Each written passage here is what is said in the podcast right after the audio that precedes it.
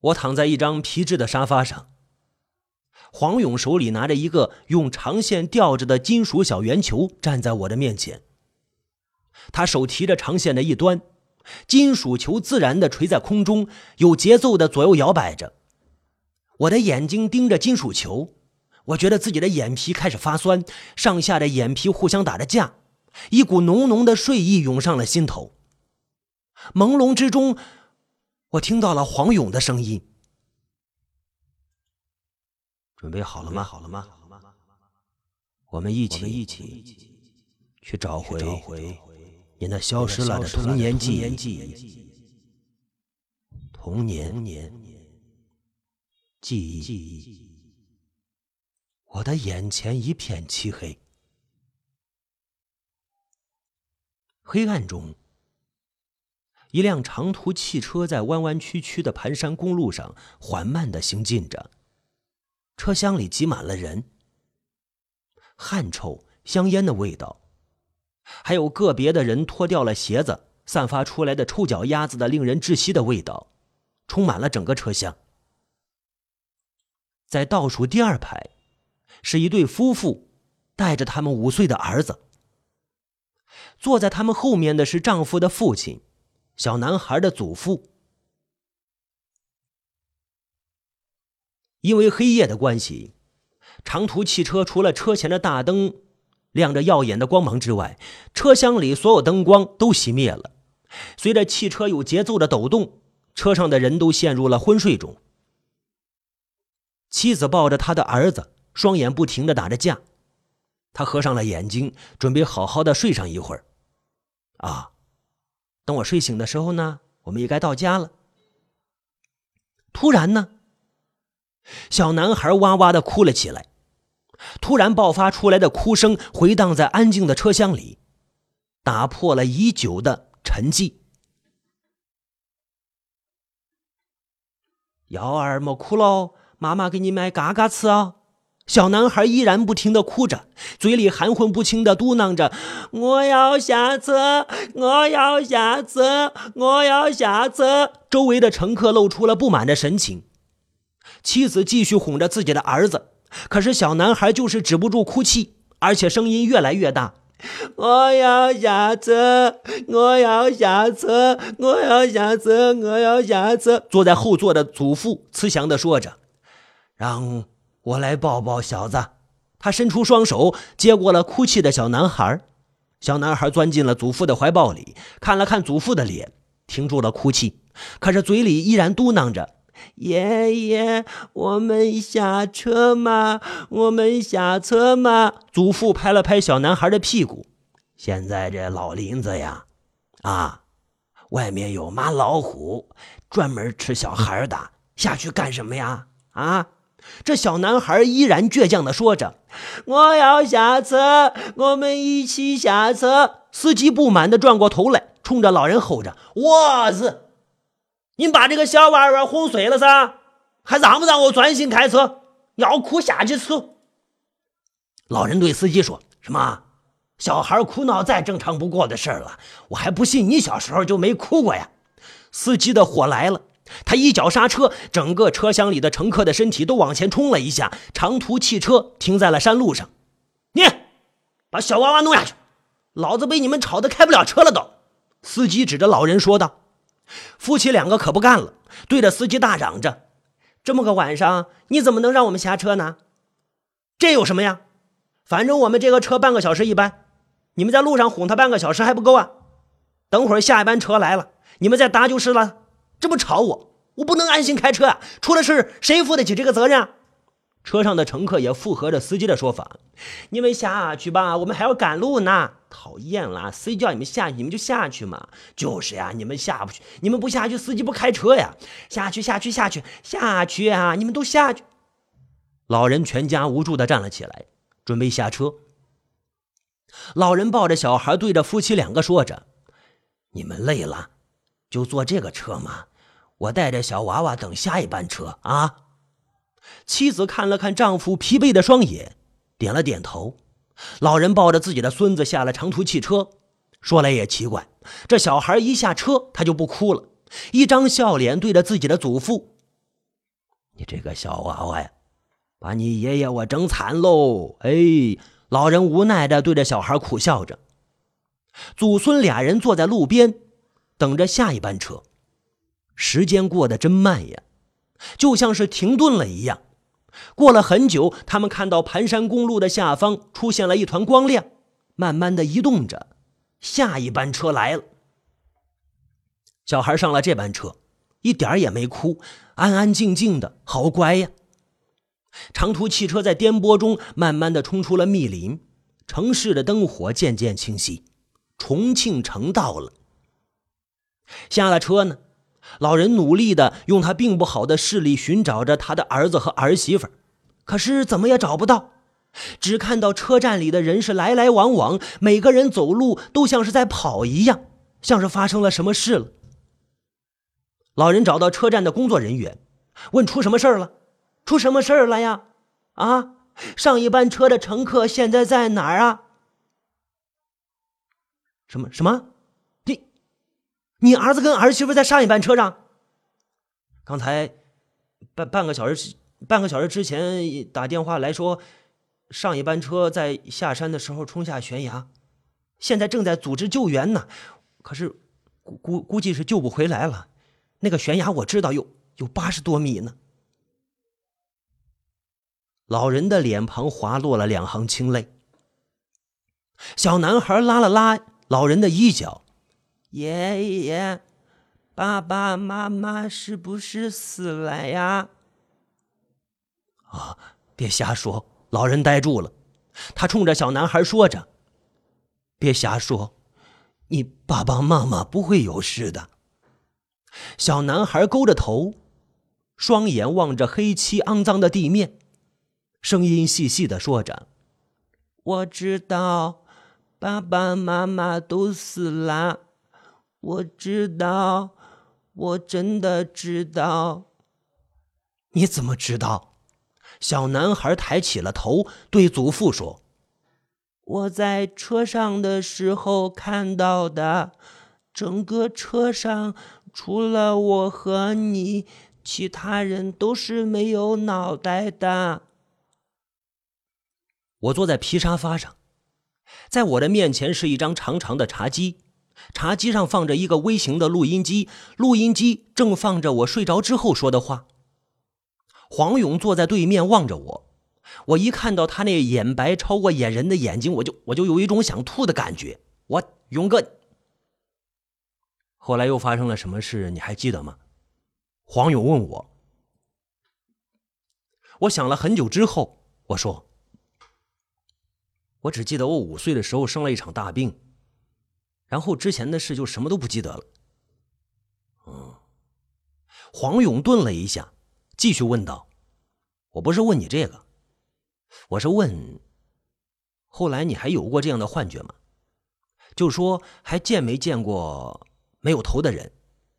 是是是什么没有头的人啊？我我从来都没有见过什么没有头的人。刚才是我说的梦话，你也。”你毛病吗你？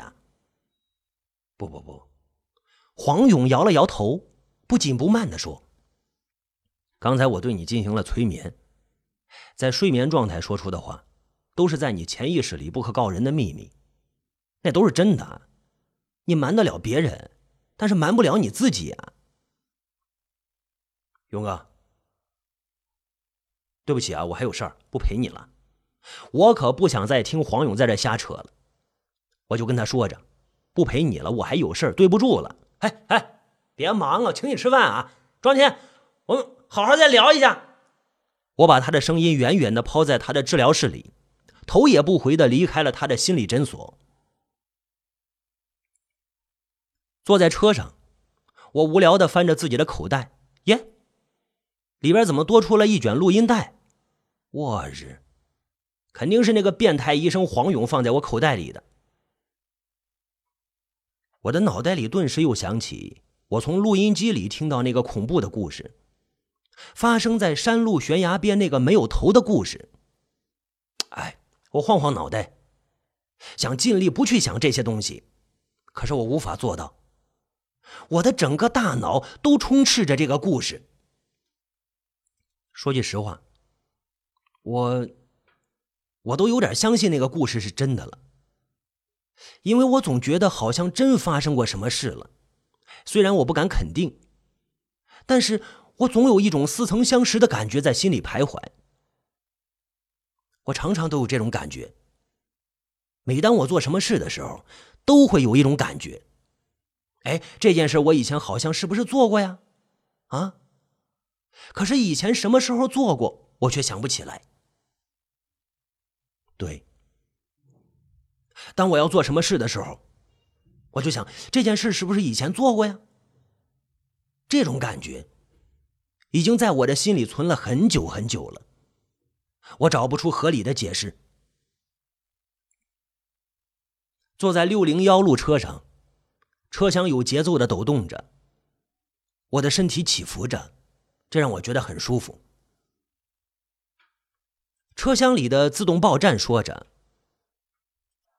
朋友们。”下一站本线路将停靠站点是罗汉寺，要到解放碑购物广场的朋友，请做好下车准备。要到解放碑购物广场的朋友，请做好下车准备。罗汉寺。哦，我的心猛地跳了一下。罗汉寺，我是不是应该到罗汉寺烧一炷香啊，平静一下自己的心绪？我站了起来，下了车。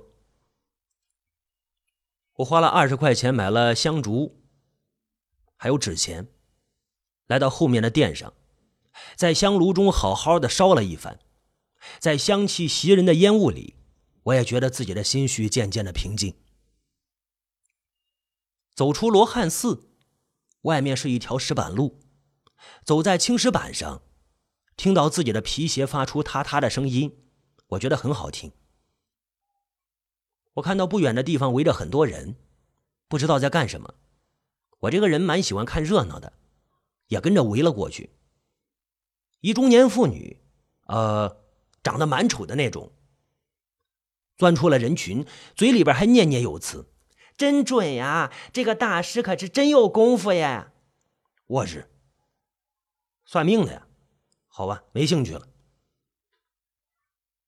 我正想走的时候，突然听到一个声音：“哎，小伙子，等一下，我送你几句话，不要钱，不要钱。”我转过身来，是个老人在对我说：“这个老人穿着一件蓝色的中式对襟长衣，鹤发童颜，正满面严肃的盯着我。”“你你要说什么呀？”我就问他。老人慢慢的说。命里有时终须有，命里无时莫强求。命中早已经注定的事儿，你千万不要刻意去改变，不然会给别人带来痛苦。哦，什么意思？你和别人不一样的，你自己知道。我知道，我知道什么呀？我应该知道什么呀？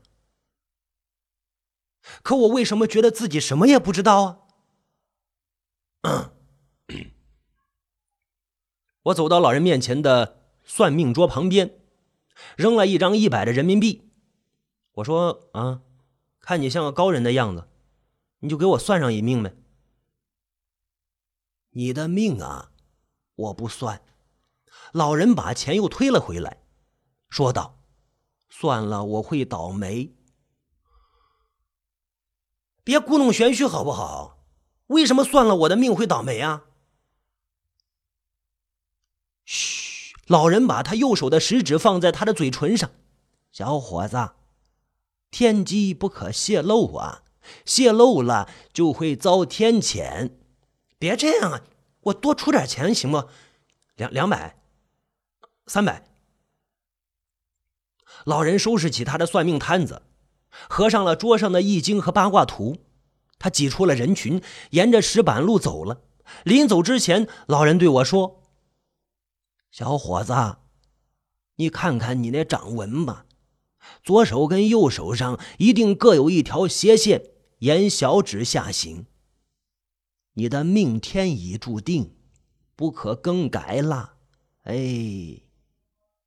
老人的脚步声越来越远，只留下我一个人呆呆的站在青石板路上，看着自己的掌纹。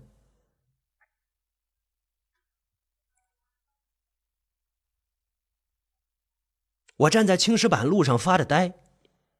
这个时候，我的腰间突然一麻，哦，有电话打进来。我的手机通常都调整到了震动的状态。虽然我不是一个很为他人着想的人，但是在公共场所，我还是有那么一点公德心的。秦哥，别忘了今天晚上九点，钱柜歌城的包房，咱们好好乐一乐。好，夏天这个家伙。我没好气的说着：“知道了，我不会忘记的。”来到德意广场，我看了看手表，哦，才八点多。